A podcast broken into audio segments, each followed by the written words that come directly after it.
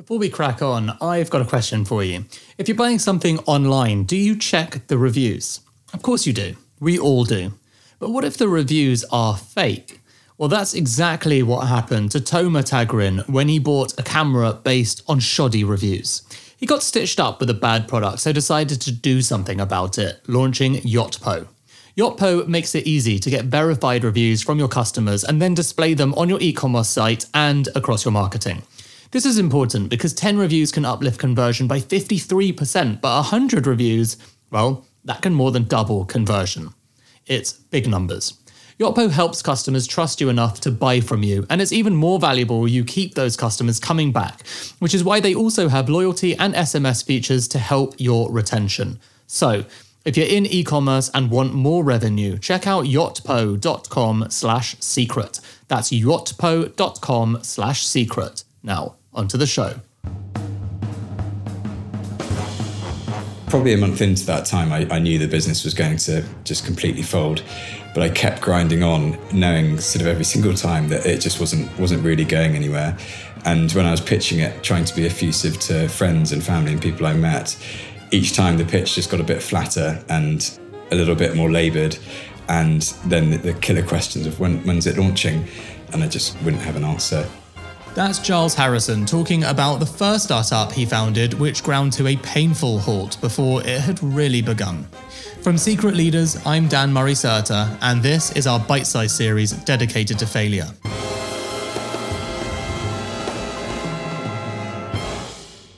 Failure is far more common and interesting than success. You learn so much more from it. I know I have, and I failed a bunch of times, but it's hardly ever talked about. We want to change that with the help of founders like Giles who are sharing their toughest moments and what they've taken from them. Giles today is the co founder of Sculpt, a fast growing startup which delivers pottery making kits direct to consumers. But this isn't his first rodeo. Back in 2015, he was working on something else. It actually all started when I was leaving university and had a bit of an identity crisis um, because I'd been reading mechanical engineering for four years and there's a, an expectation in myself and in others that that's the path that I would take. But I'd always enjoyed running businesses and I'd sort of, I was the typical person running around the playground trying to sell sweets to people for a markup from the tuck shop. And so, towards the end of my um, university time, I decided actually that's the, the path that I wanted to pursue and applied for something called the New Entrepreneurs Foundation, which is a, a year long program for entrepreneurs. When you, you join an existing business and learn the skills required to launch your own at some point in the future.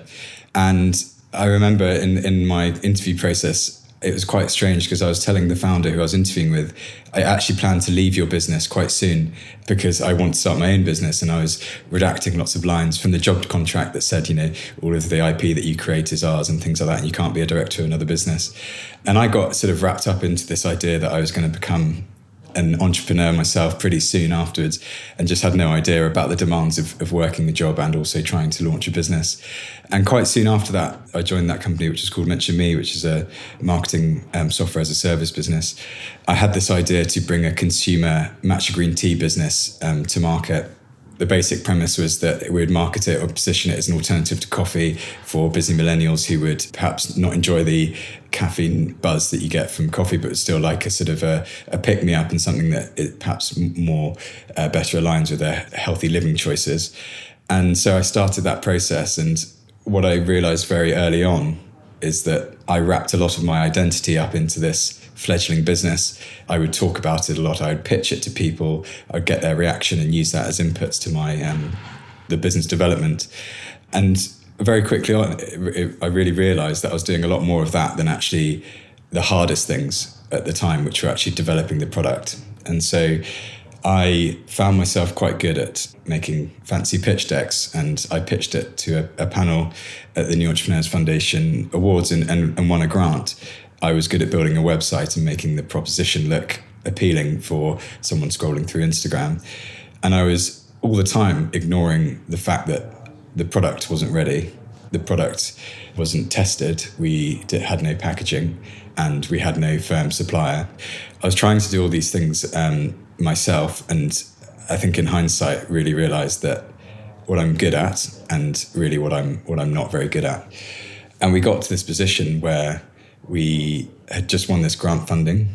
There was an expectation that I'd probably be leaving my job quite soon, again, because I'd been talking about it a lot. I was very proud of the achievements and still not really any product. The I'd completely misunderstood the amount of time it would take to develop a physical product.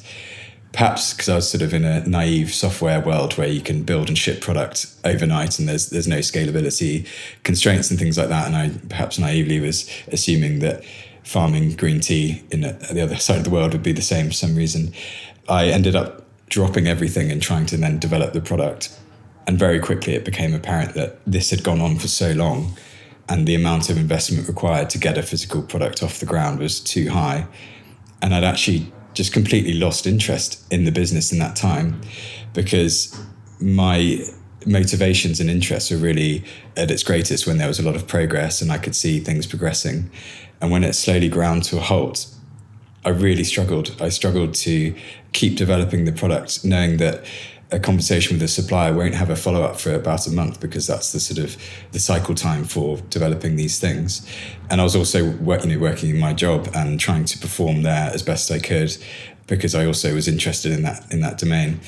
And eventually got to a point where I could either put in twenty five thousand pounds of money, which I, I didn't have at the time, and I'd need to go and find in order to get the V1 product up and running, and that would take six months, or just decide to kill the business at that point, I decided actually uh, it would be best for me to go back to the drawing board, acknowledge that the sunk effort is lost, and then hopefully be able to drink the three year supply of matcha green tea that I'd accumulated through um, all of this time. There, there, are a lot of kind of emotions tied up in, in that process. And one of the hardest ones for me was actually that I'd tied up so much of my emotion and identity in this business, and yet there was nothing. It just disappeared. When you founded a startup, everyone in your circle knows about it and asks about it.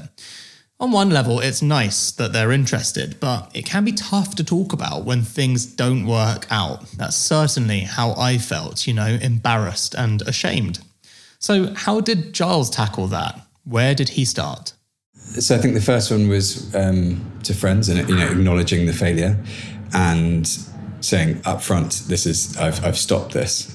And closer friends are, are, probably a bit more comfortable with asking me more pointed questions about why. And in all honesty, in the in the first couple you know, early days, I made all sorts of excuses about why it didn't why it didn't happen, and none were related to probably my own skill set or way in which I approached it, and, and more about supply chain problems and just not never going to work. And professionally, actually, my my CEO at the time, and I've I've sort of learned a lot from him. He was always very supportive about this, and I, I at the time I thought, why are you so excited about me starting a business and leaving yours? Um, but he was always very supportive and would give me advice if I asked for it. I think he sort of watched this whole process unfold and was just very understanding at the end and said, What have you learned from this? What would you have done differently? And then sort of talked it through with me. And I think he had also had a failed um, startup before the one that I was working with. And I think perhaps some of the emotions that I was going through resonated with him and he was sort of able to kind of talk that through with me.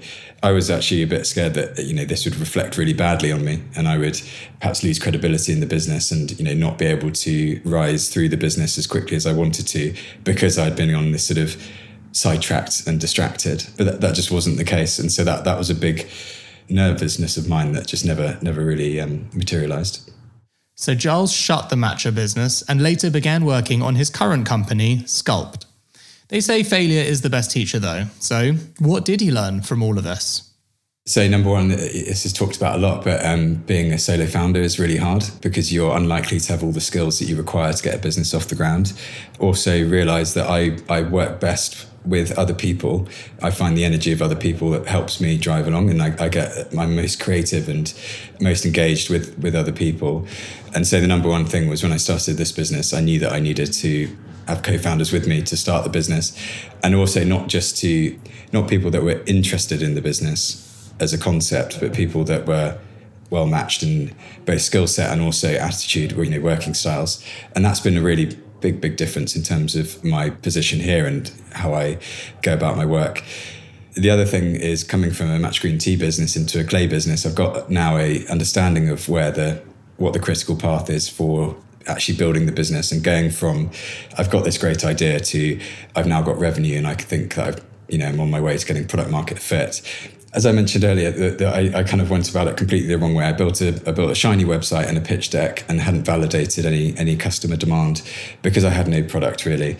And when we started Sculpt, we went about it almost opposite. We spent our first few days understanding what was the product we could bring to market that would satisfy the demand that we thought our customers had. And we got that together, and then we built the website, and then we built the Instagram account, and then we went from there. What that allowed us to do was very quickly flush out issues in, in supply. It meant that when we did start getting orders, we had a pathway to scaling that up much faster rather than selling product that didn't exist or we had limited supply of and then not being able to grow from that point. So I'd say it was it's very much product focused at the beginning, making it lovable and building from there rather than building a website you think is lovable and not having a product to satisfy that. As we often hear, failure's not permanent, but what would Giles say to you if you'd just gone through a big failure? My advice would be to try and get some perspective and it's obviously very difficult when you've been so close to something for so long and you, your thoughts have been consumed by it and it is in many ways becomes your identity. Take some perspective and try to distance yourself from from those emotions and the business as an object or whatever the failure is as an object and understand that failure is actually a um, it's a necessity. It is required in order to succeed. If things don't fail then you're probably not moving fast enough or you're not trying hard enough. And everything that you do in that process will be a learning in some respect. And so, in the immediate aftermath of a failure, don't sort of beat yourself up and know that in time you'll look back on everything that you've done and you'll learn something from it that will help you in the future. Cool. It just goes to show how phenomenal an operator Mark Zuckerberg must be, huh? Like, first time founder, and just look at the scale he's taken Meta to, whatever your moral views about him. Now, Giles has gone on to success himself, and that's the point. If you start a company, you either win or fail and learn a bunch of things that help you win in the future, so really, you're winning anyway. You've been listening to our bite sized series dedicated to failure. We'll be back next week with another deep dive into someone's worst career moment. If you like what you heard, please follow us in your podcast app and share the episode with someone who needs to hear it. See you next week.